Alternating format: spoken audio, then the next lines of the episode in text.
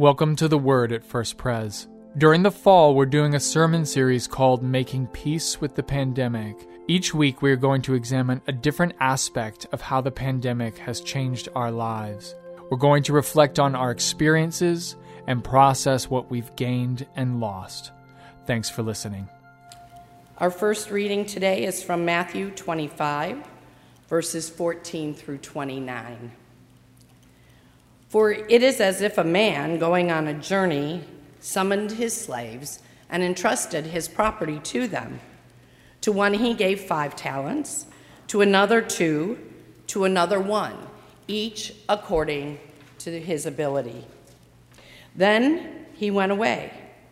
The one who had received the five talents went off at once and traded with them and made five more talents.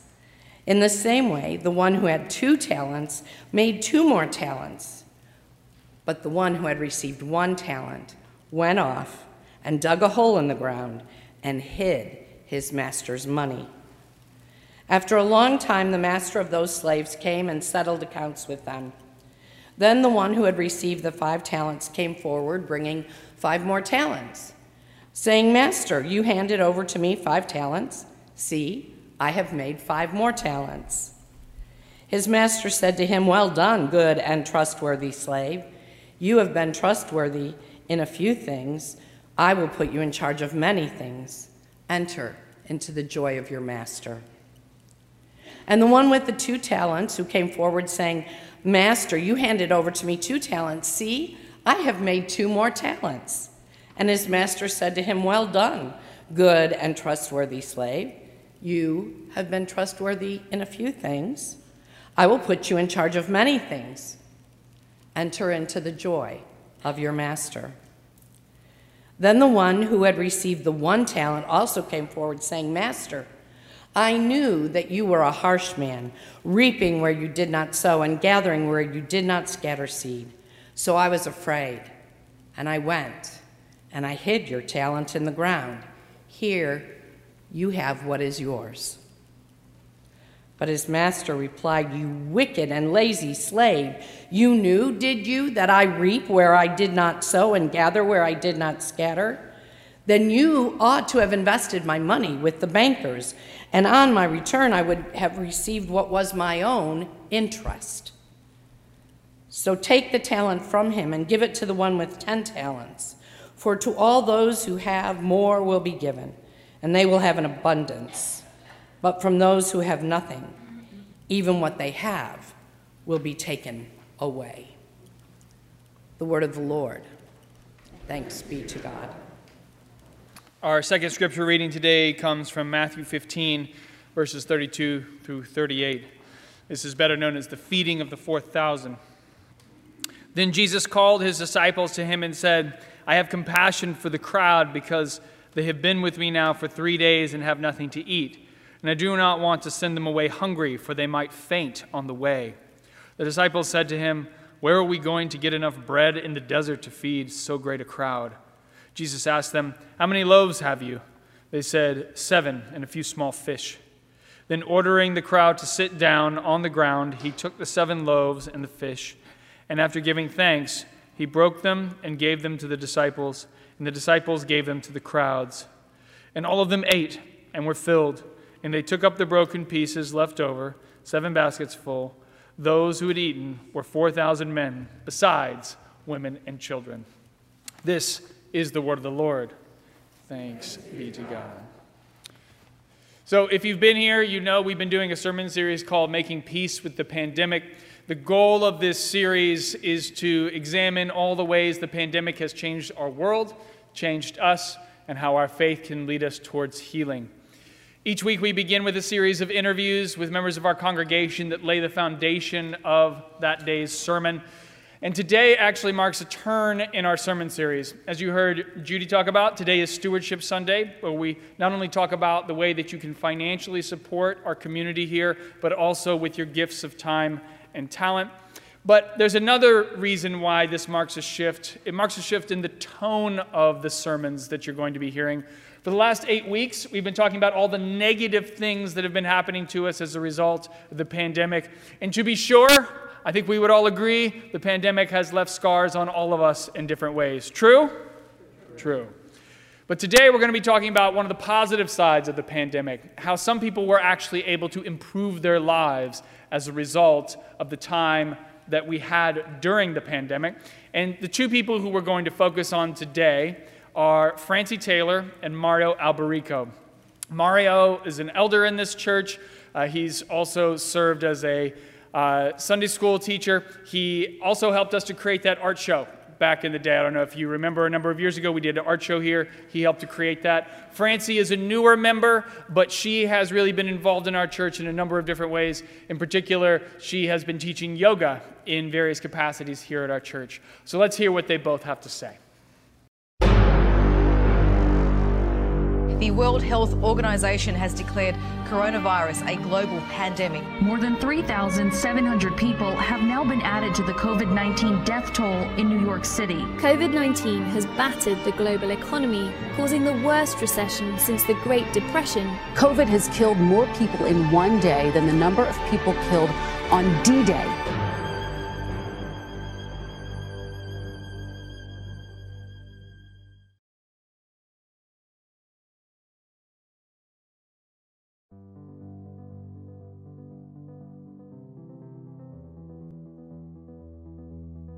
You live every day with multiple disabilities and a constant worry that I'm going to end up in an ambulance taking me to the hospital and then being admitted.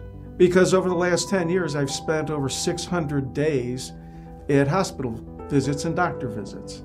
I've had over 30 hospital visits. I've had eight emergency surgeries. I go to the ER six to eight times a year through an ambulance. So if you can say normal, what that is, that's just how we live our lives. And it's okay because as a long term survivor of a cancer that killed basically everybody who had it back in the 70s, I live a life of joy. I was really living most of my waking life in an emotional and psychological survival mode. If there was a fire, I put it out and I just anxiously waited for the next fire. And leading up to the pandemic, especially, I really kind of came to a place where I was working 10, 12 hour days and then coming home to my husband and our two kids with absolutely nothing left in my tank to give anyone. And I think that part of that was because I was spending so much energy maintaining this internal world that was completely separate and different from this projected persona that I gave to the external world and it was exhausting.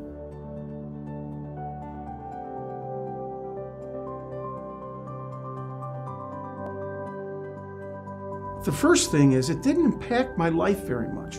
My day to day existence was about the same, right? It, it, because I was at home. And I was often finding myself talking to people about their experience once the pandemic hit and how curious it was because suddenly the world was behaving in a way that was similar to what I had been doing for a long time.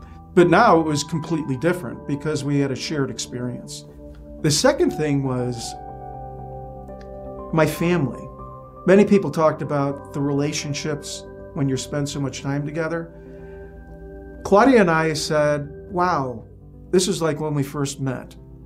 We couldn't do much, couldn't go where because we were poor college kids. We just loved being around each other.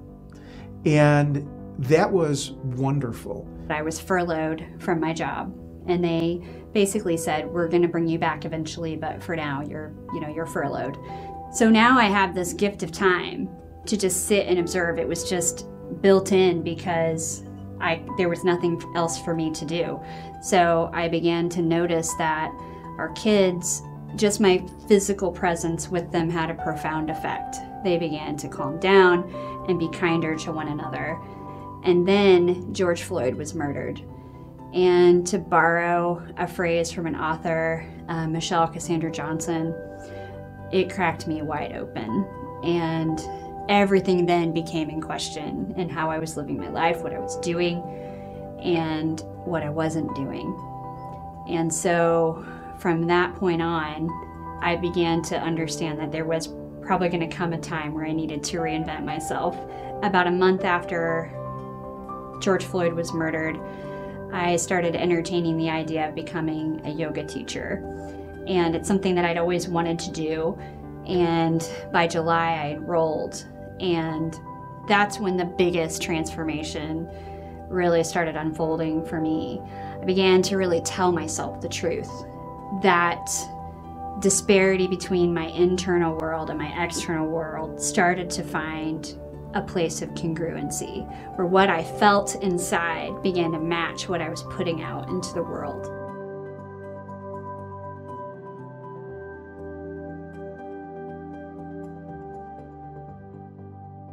As a disabled person, while I've never felt isolated because I built a social media network, I've never been engaged. I've never been able to do work. The biggest fine art academic meeting every year is called the College Art Association Conference. And I've always wanted to attend it, but I've never been able to go because of my health.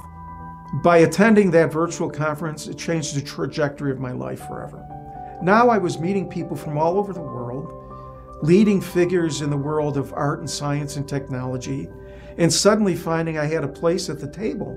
15 months ago, for me to work over Zoom or FaceTime would have been awkward it would have been strange, and it would have been, oh yeah, that guy is not normal.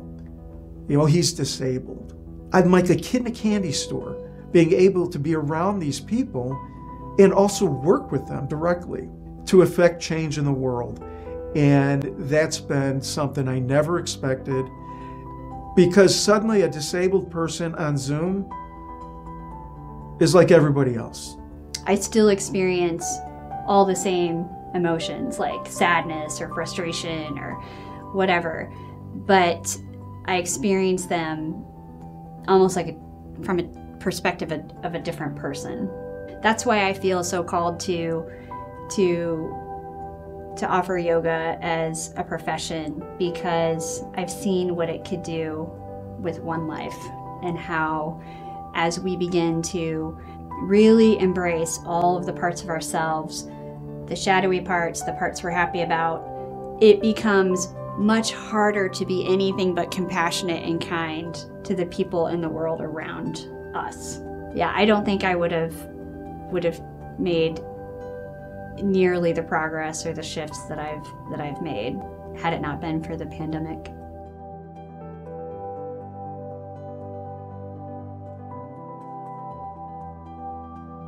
The one thing I've learned through COVID is that we all experience death and dying, suffering and pain. And what I would hope people would understand is it doesn't matter what our pain is. Suddenly, we share it. And so I hope that what we walk away from is a greater sense of community and connectivity and relationship with each other that didn't exist before we aren't always aware of that wholeness, of that goodness that is within each one of us. And when we can access that wholeness, it changes us. And so I I just would encourage people that if we can, you know, slow down and take the time to nurture ourselves, then that will never be time wasted.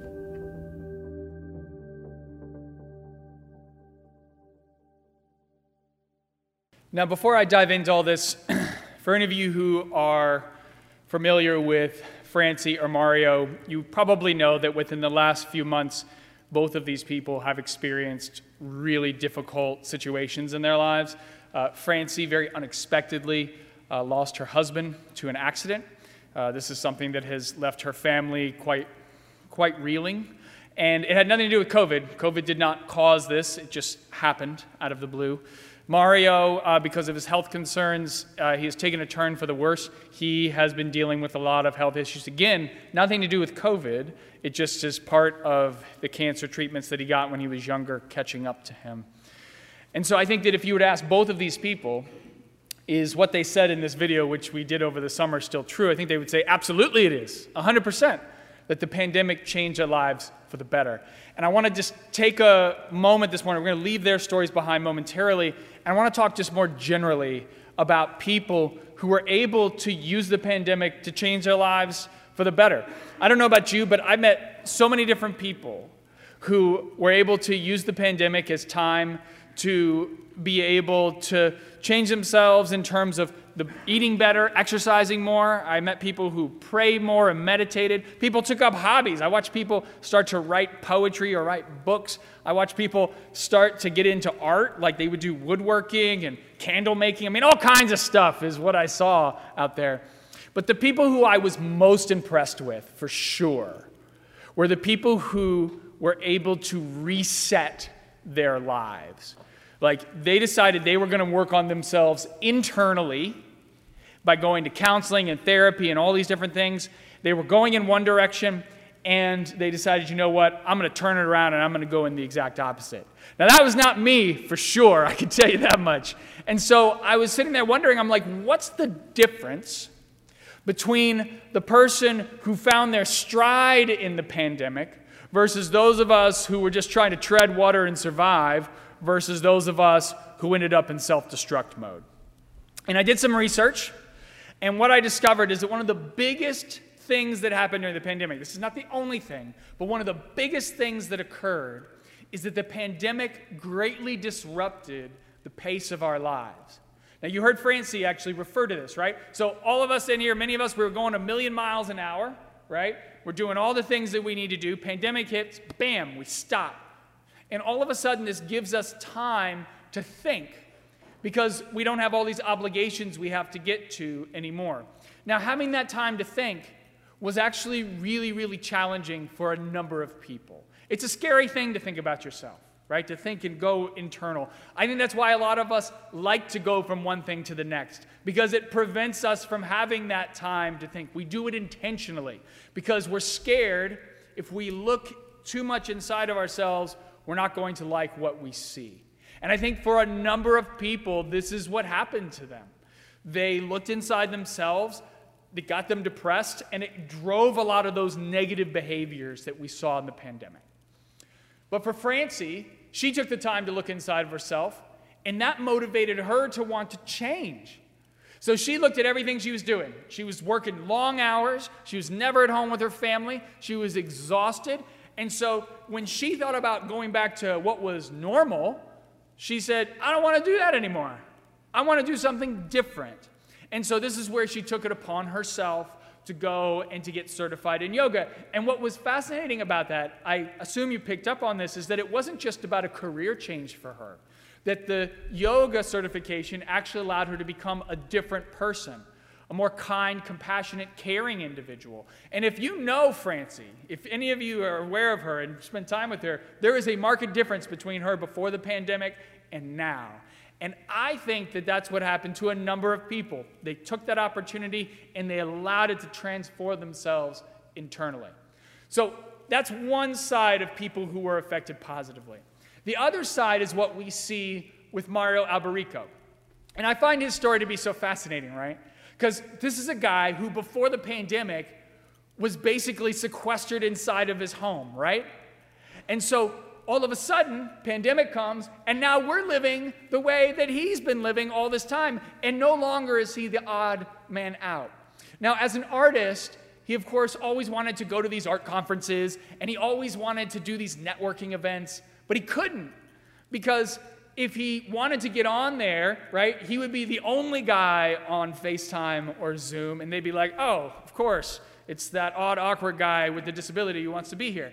But then he all of a sudden switches it around, right? Now everybody's on Zoom. And as he said, there is no difference between him and everybody else. Everybody's just a box on a screen. And so I think a big bright side that came out of the pandemic, and I really want you to hear this when I say it because I think this is really important. A big bright side is the fact that all of us now understand what it's like for people who have physical and intellectual disabilities to function in our world when we're going full bore, all out, right? It's hard for them to keep up. They can't really do it anymore. And I hope that what we've learned, because we all had to figure out, wow, this is hard, that what we will be able to do is make it so that people in the future who have intellectual disabilities, physical disabilities, can participate because we have the technology now and we should use it for that purpose. The other thing I think that happened in the pandemic was that people who didn't have a voice found their voice in the pandemic. And you saw this with Mario. Mario, 10 years ago, is where his health really took a turn for the worse, and he lost his voice. And that was because of everything that happened. It was all of the treatments from cancer catching up to him. Now, he was an elder here. He still is until uh, December when he finishes his term. He started in 2019. In 2019, when he began, he came to very few meetings because we'd hold them at night here at the church. You had to physically be here. And at night, he was not doing well. He couldn't leave his home. So he missed most of those meetings. 2020 comes, pandemic. Now we're all on Zoom. And all of a sudden, now he's interacting more. He's the reason we were able to change all of our leadership around. He was the primary voice that pushed that forward. Wouldn't have happened if it hadn't been for the pandemic. And so, what I see with both Mario and Francie is that they are examples of one of the most important concepts in stewardship, which is that when life hands you a very difficult, challenging situation, you need to make the best of that difficult, challenging situation. And both Francie and Mario did that. They did, what is it? Life hands you lemons. What are you supposed to do? Try to make lemonade, right? That's what you do with it. Okay, this is exactly what is happening in the scripture we read this morning about Jesus feeding the 4,000. So there's two different stories of this. Jesus feeds 5,000, Jesus feeds 4,000. The story is basically the same. They're out in the middle of nowhere. Jesus is teaching them. They run out of food. They only have a few loaves of bread and a couple of fish. And what does Jesus do? He ends up taking that food and multiplying it so that everybody gets to eat. There are two ways that you can interpret this story. There is the literal interpretation, right? Where basically Jesus uses magic to make the food multiply, and that's why everybody eats. But there is another way that you can interpret this story, and it's actually an interpretation I heard from a Hollywood movie, funny enough. It's a movie called Millions. It came out uh, in the early 2000s, and it's about two boys up in Scotland who find a million dollars or a million pounds. The older son, he wants to keep it all for himself. The younger son is this really kind, generous boy who wants to give it all away. And so you're going to see a scene from this movie and basically, the younger son, he sees saints. And so he's speaking to St. Peter about this story from the scripture. Let's see what it says. Listen. One day I was with you know who, Jesus. And he went up into the mountains, and thousands of people followed him. The police said 5,000. 5,000. Everybody knows this story. Loaves and fishes. See, I knew you'd say that. That's what everybody says. Anyway, this kid comes up to us, about your size. His name was... No, I forgot. I still see him sometimes. Anyway, he comes up with these loaves and fishes, sardines. And Jesus blesses them and passes the plate round. Now, the first person he passes it to passes it on. He doesn't take anything, he just passes it on. Do you know why? because he had a piece of lamb hidden in his pocket. And as he's passing the fish, he sneaks a bit of meat out and pretends he's taking it off the plate. Do you see what I'm saying? And the next person, exactly the same story. Every single bastard one of them has their own food. And every one of them's keeping it quiet, looking after number one. But as that plate went round with the sardines on, they all got their own food out and started to share. And lad, that plate went all the way round and back to Jesus, and it still got the fish and the loaves on it. And Jesus was a bit taken aback. He says, What happened? And I just said, Miracle. And at first, I thought I'd fooled him. But now I see it was a miracle. One of his best. But this little kid had stood up and everybody there just got bigger. All right, so the interpretation that this movie is putting forth is the idea that everybody already had their own food on them, which historically is technically correct because at that time they didn't exactly have grocery stores like we do today or you know gas stations where you can go get food. Whenever anybody went out they carried food on their person wherever they went. And so the idea that they would have their own food that makes sense. So if you interpret it through this lens what that means is that the miracle that Jesus performed was getting everybody from guarding the food for themselves, right?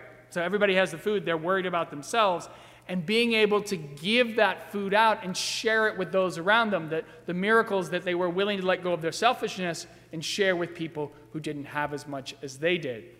Now, if you're willing to interpret the story that way, then I think that is a great parallel with the pandemic that we've been in. So, in the pandemic, what happens? Initially, everything gets shut down. We're stuck inside. Who are we most worried about? Us, right? And our families. We want to make sure we don't get sick and our closest people don't get sick. But as the pandemic goes on, what happens? Well, it shows the discrepancy between those who have resources and those who don't. Those of us who have resources, we were fine. Pandemic didn't impact us all that much. Those who didn't have resources, though, it was really hard on them. And this is where Jesus called on us as Christians to be able to use the resources we had to help those people who were struggling and couldn't get by. So, in this instance, right, Jesus wants us to take the lemons and turn them into lemonade. God wants us to see the bright side of a really tough and challenging situation. Same thing with what you heard Judy read. So that is the parable of the talents, that parable. So a talent in the parable is a measure of money, quite a lot of money, to be honest with you. But that word talent, actually, that is where the English word talent comes from, is actually from that parable. So, what is a talent that we have today? A talent today is what? A God given gift that you have to be able to do something well, right? So, even though this parable is talking about money, it still works in terms of the talents that we possess. Because what happens when we find ourselves in difficult situations? We become like the guy in the parable. What happens? The three people, they're given different types of talents, right? Five, three, or five, two, and one, right? That's the way it is. Okay, five, two, one. So the guy with five, he multiplies it, brings back 10. The guy with two brings back four. The guy with one, what does he do? Buries it in the ground. That is our inclination with our talents when times get hard. We say, you know what? I'm not going to use my talents right now. I'll wait till the storm blows over. But that is the exact opposite of what Jesus wants us to do. Jesus wants us to use what we have for the benefit of others, particularly in the bad situations. And this is what Mario did. This is what Francie did. They were in a bad situation and they used what they had for the benefit of themselves and others. And I really think this is so critically important for us, which is that regardless of the situations we find ourselves in, Jesus wants us, particularly in the tough situations, whether it's 4,000 people in the middle of nowhere who have nothing to eat, or whether we're in the middle of a pandemic, to use our talents for those who are suffering and struggling to build up God's kingdom and to see the bright side of a bad situation. And you all have done that exactly in this church. So, over the last year, we have really not been here. We just got back here really in September, right?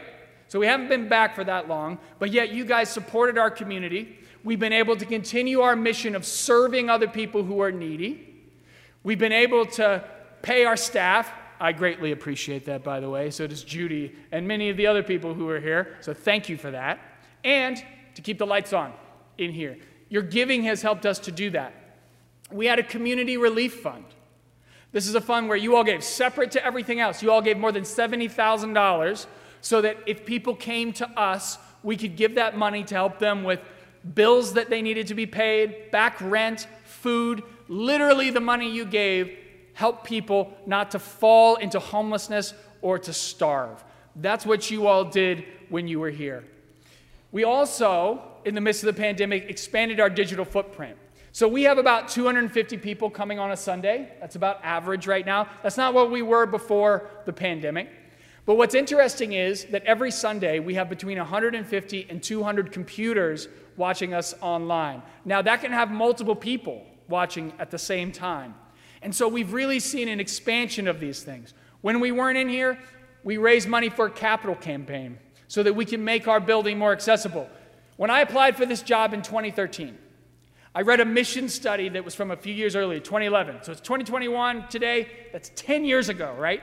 I read every word of that study. I really wanted this job badly. So I read it. Do you know what the number one problem was? The number one problem that people cited throughout that study. It was that this church is not accessible to people who cannot walk well.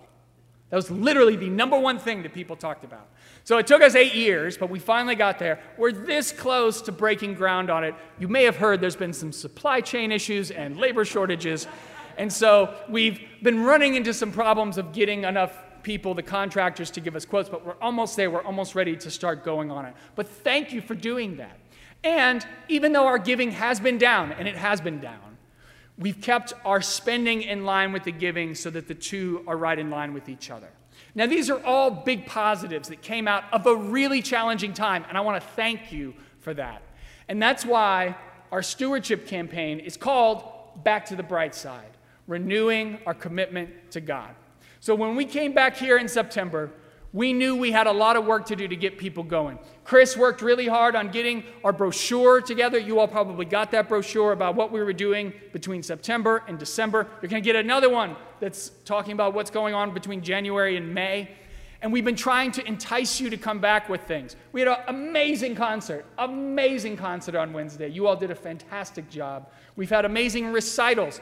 We have our service Saturdays we're doing. I'm trying to go all out with these sermons by doing all these interviews and movies. I'm trying to get you all to come back in here because the fact is, we fell out of the habit of coming to church. Understandable that we would, but that's hurt us as a church community because we need people to be able to run this church. I know you're super tired of hearing these all in things that we're doing every week, but the fact is, we're doing that for a very specific reason. Because if you all don't come back, we lost a lot of all our volunteerism. We're going to have to start shutting programs down if we don't get the volunteers to come back and help us out. That's the situation we're in right now. The staff just can't do it on our own. So that's why it's really, really important that you all say, I can give you one thing, I can do one thing. It, it makes a difference. And financially, as I said, we've been behind. This is the first year where I'm going to ask you, I need you to give more than what you gave in the previous years. I haven't asked for an increase in giving in years. It's been a while. 2019, I didn't do it. Pandemic hits. I didn't do it then either. But now we're in a place where we really need it because we're going to try to do more to get people back in the doors, but we can't let our spending outpace our giving. But we're doing more, so it's going to cost us more. Do you understand what I'm saying? Okay, so if you, can, if you can only give what you gave last year, I understand that. I get it. We're still in kind of a precarious place. But if you can give more, even if it's a few hundred dollars, it's going to make a difference to us long term because everything just costs more now. Now, some of you, you're newer to our community. And you're sitting there and you're saying, Alex, well, all these other people have been giving in the past. What should I give to the church? And I'm glad you asked that question. So, whenever I talk to people and I say, What's a good baseline for what you should give? I usually say it's about $40 a week. So that comes out to $2,080 a year for the individual and $4,160 a year for a couple. That's a good starting place, which some of you might be looking at and being like, ha, that feels like a lot. I'm used to giving like 10 bucks in the plate, right? But that's what we need to keep this church going. And I'm just being honest with you. That's what we need. And some of you might be saying, well, very easy for you to ask, Alex. Like, it's easy to sit there and ask for this much. Do you give that to the church? And I say this for the benefit of people who are new. Yes, I do. I give that and much, much more to the church for my own salary because I believe so strongly in what we do here. And I would never ask you to do something that I am not doing myself. So if you can increase your giving, if you can start giving at that level, that's going to really be a benefit to us of being the bright side to those here in Arlington Heights. Now, you should have received one of these. Who's received one? Raise your hand if you got one in your yours in the mail. Okay. If you didn't, they're in the pew. You can grab them. These are your commitment cards. And as you heard Judy say, next week is Commitment Sunday, where you write down on the card what you plan to give.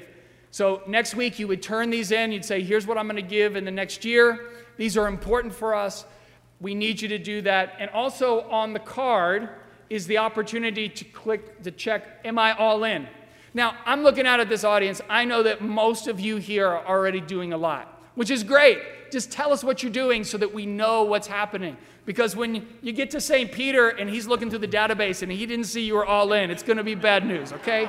So let us know what you are doing. If you are not already involved, then please talk to Bob, talk to somebody, and find that one thing that you want to do. And I just want to say again, thank you so much for all that you have done throughout the pandemic. This has been a hard time for all of us, and you all have made it so that this church has continued to not only survive, but thrive, and we need to take it to that next level. So thank you for being the bright side to so many different people in our community.